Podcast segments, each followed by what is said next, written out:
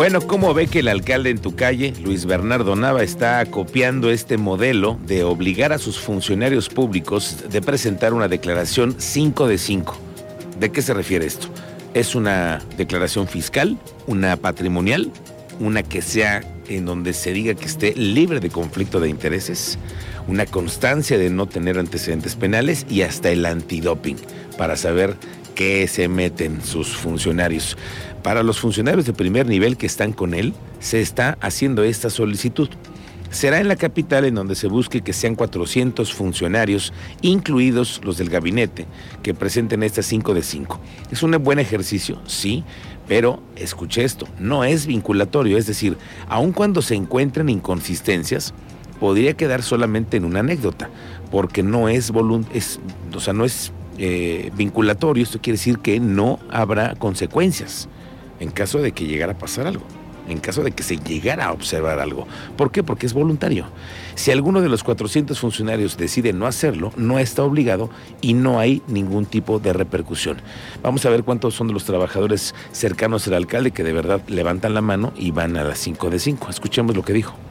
En este caso es un ejercicio voluntario de parte de ellos y es un ejercicio de transparencia, es un ejercicio de rendición de cuentas en donde las y los regidores, aun y que propiamente no son este, jerárquicamente funcionarios adscritos a la administración, ellos quieren y desean transparentar su situación patrimonial, su no conflicto de interés y además este, las pruebas toxicológicas y su declaración fiscal y además también eh, los antecedentes no penales.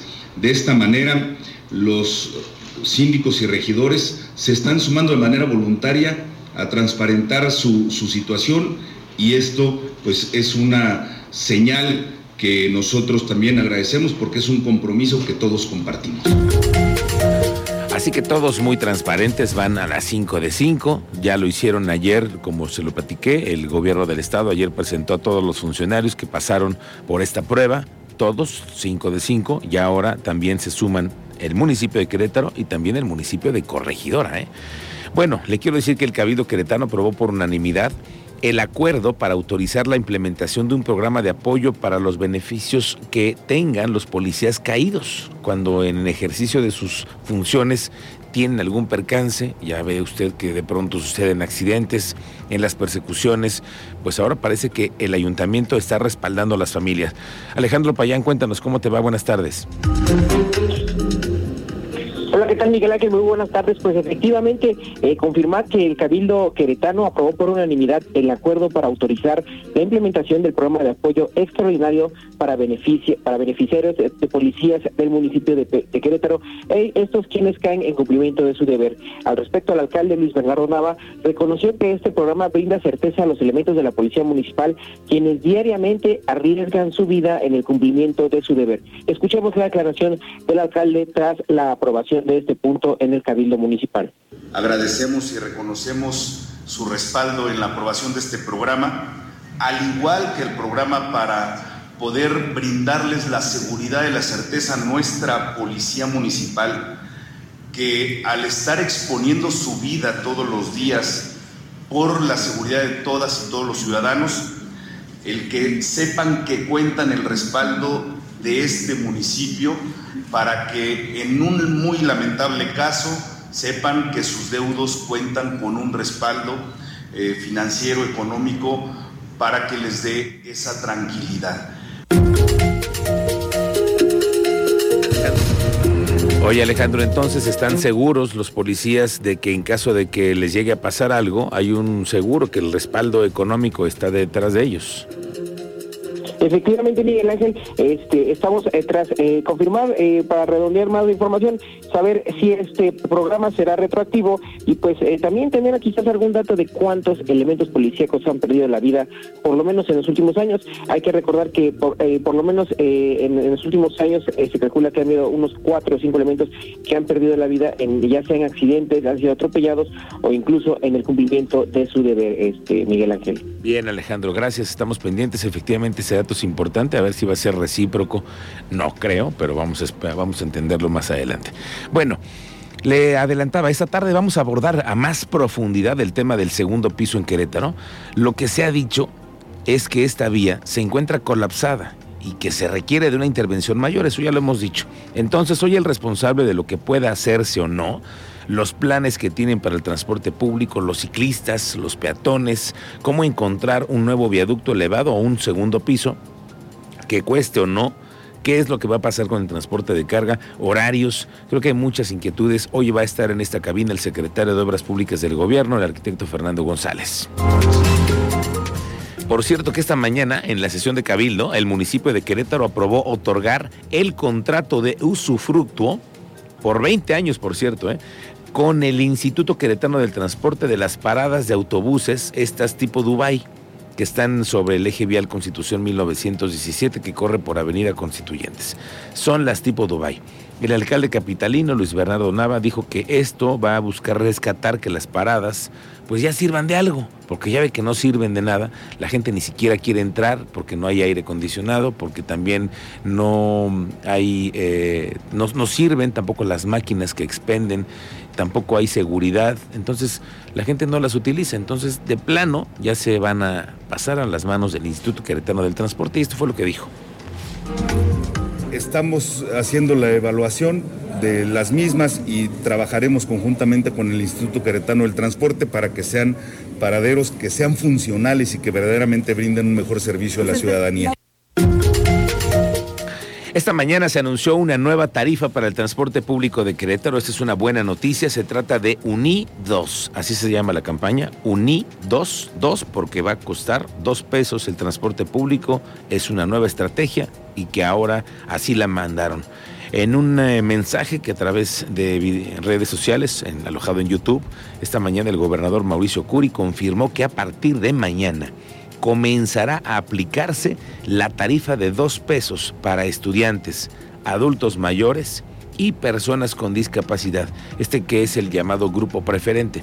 Eso sí, le pusieron un candado obligatoriamente que formar parte de un padrón y contar con la tarjeta de usuario preferente que emite la Secretaría de Desarrollo Social. Hoy así lo anunció el gobernador Curi en redes sociales. A partir del día de mañana comenzará a operar la tarifa Unidos, con la que con tan solo dos pesos podrán utilizar el servicio de Crobús adultos mayores, estudiantes y personas con alguna discapacidad.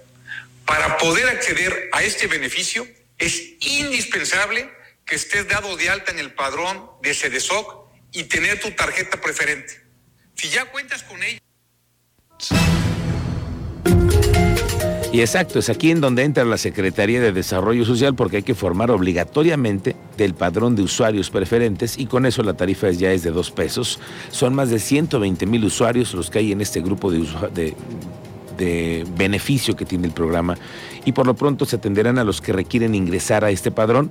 Recordamos que es solamente para estudiantes, discapacitados y personas de la tercera edad.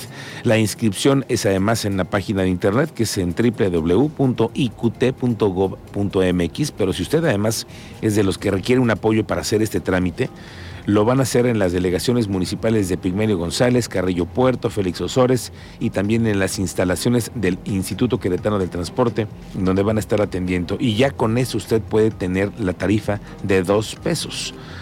Digamos que es una muy buena noticia para los alumnos y sus familias a los estudiantes les echan gran, una gran mano porque así acceden a un beneficio y que entiendo será permanente. Ya lo platicaremos en un momento más. Si usted está interesado de formar parte de este padrón, le tenemos todos los detalles en un momento más. Va a estar un funcionario de la Secretaría de Desarrollo para que nos explique cómo hay que hacerla.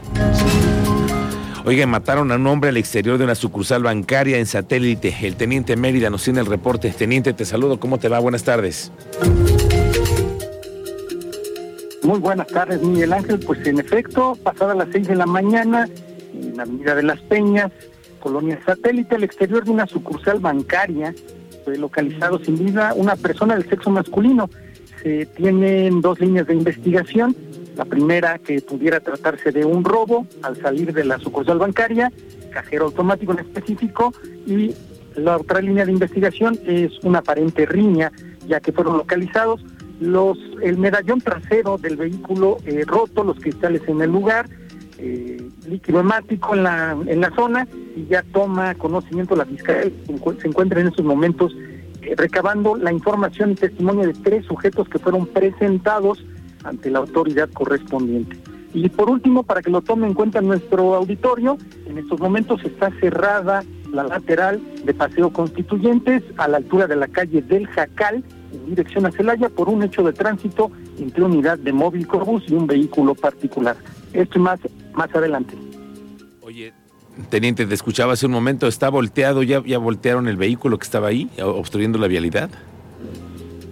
Sí, es correcto, ya fue regresado a su eje, ya ahorita están trabajando con la grúa para retirar la unidad de móvil Corobús. Hay eh, aceite en la carpeta asfáltica, se tiene que trabajar para evitar un incidente en cuanto sean retirados estos vehículos y la Policía Municipal mantiene cerrada la lateral de Paseo Constituyentes hasta que se terminen de realizar estos trabajos de remoción. Bien, teniente, estamos pendientes contigo más adelante, gracias. Oiga, pues vaya escándalo y coletazos que dio la boda del queretano Santiago Nieto con su esposa Carla Humphrey allá en Guatemala. Luego de que fue la nota el fin de semana y además que comenzaron a divulgarse detalles de los invitados, de los vuelos privados, en fin, en plano, ayer Santiago Nieto dio una explicación y presentó su renuncia al presidente López Obrador.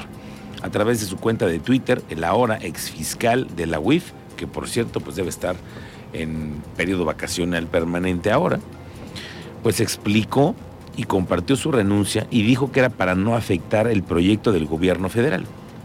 Que aquí yo interpreto entonces que buscará estar cercano al presidente, aunque no esté en la UIF, que desde mi punto de vista nunca más podrá llegar a tener un, una posición tan importante como lo fue la UIF. Dejó claro que su lealtad está con el presidente López Obrador y explicó que presentó su renuncia ante las críticas derivadas de terceros. Nieto refrendó además su amor a su esposa. Pero a ver, vaya que ha caído el fiscal anticorrupción en este país. Es el principal aliado, eso es lo que yo no entiendo, es el principal aliado del presidente López Obrador en la lucha contra la corrupción. Qué cara, qué carísima, ¿no? La boda de Santiago Neto y su esposa. El presidente y Claudia Sheinbaum que hábilmente tuvieron el timing correcto también para embonar las piezas. Fíjese primero, llegan del viaje los invitados y los detienen. Allí se sabe que tratan y que traen dinero en efectivo, más de 30 mil dólares. Y entonces se revelan los nombres de los pasajeros y una de las invitadas, la secretaria de Turismo, que tuvo que renunciar. Y de filo se viene una de las renuncias menos esperados para todos. No pensábamos que fuera Santiago Nieto a caer, después de su boda. Pero cómo no, después de lo que dijo el presidente de la mañanera con el tema de la boda, vea usted lo que dijo. Eso no voy a eventos sociales. ¿Fue invitado a esta boda, presidente? Sí, pero yo pues no puedo porque tengo muchas ocupaciones. Y además no acostumbro a hacerlo. Me invitan y les agradezco mucho, pero no salgo. Creo que salgo una vez al año a este, celebrar el eh, aniversario o cuando cumpla año mi esposo. Así la unidad de inteligencia financiera pasó a las manos de Pablo Emilio Madero, que a partir de ahora se encarga de ser quien eh, persiga al crimen de cuello blanco. Así Santiago Nieto, después de su boda este fin de semana, de esta ostentosa boda para el presidente, pues no le quedó de otra más que presentar su renuncia y así se la aceptaron de inmediato. Por cierto que el presidente de la República, después de lo que dijo sobre Santiago Neto y la boda, que era para él un tema ostentoso, en fin, desde esta mañana el presidente iba saliendo del edificio de Naciones Unidas allá en Nueva York, en donde la gente lo vitoreaba. Escuche usted cómo iba saliendo de Naciones Unidas hoy en Nueva York el presidente.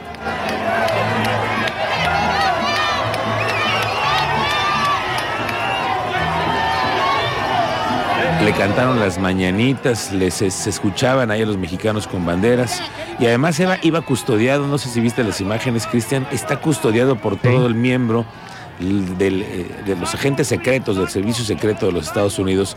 Ya ves que a López Obrador no le gusta que nadie lo ande cuidando, pero allá en Estados Unidos no le toca de otra y cada vez que pisa territorio norteamericano, pues el presidente Biden le manda a su gente y entonces lo tienen que cuidar. Y entonces llegó el momento en el que una mujer está tratando de cruzar la valla de seguridad y el presidente, pues muy a su manera, le dice, déjala pasar, déjala pasar, ¿no? Como si le entendieran en su español al presidente cuando le está diciendo a la escolta del servicio secreto que le permita a la mujer ingresar ahí para que pudiera formar parte ahí del saludo que esta mañana se dio afuera de Naciones Unidas, en donde hubo un discurso hoy por parte del presidente López Obrador.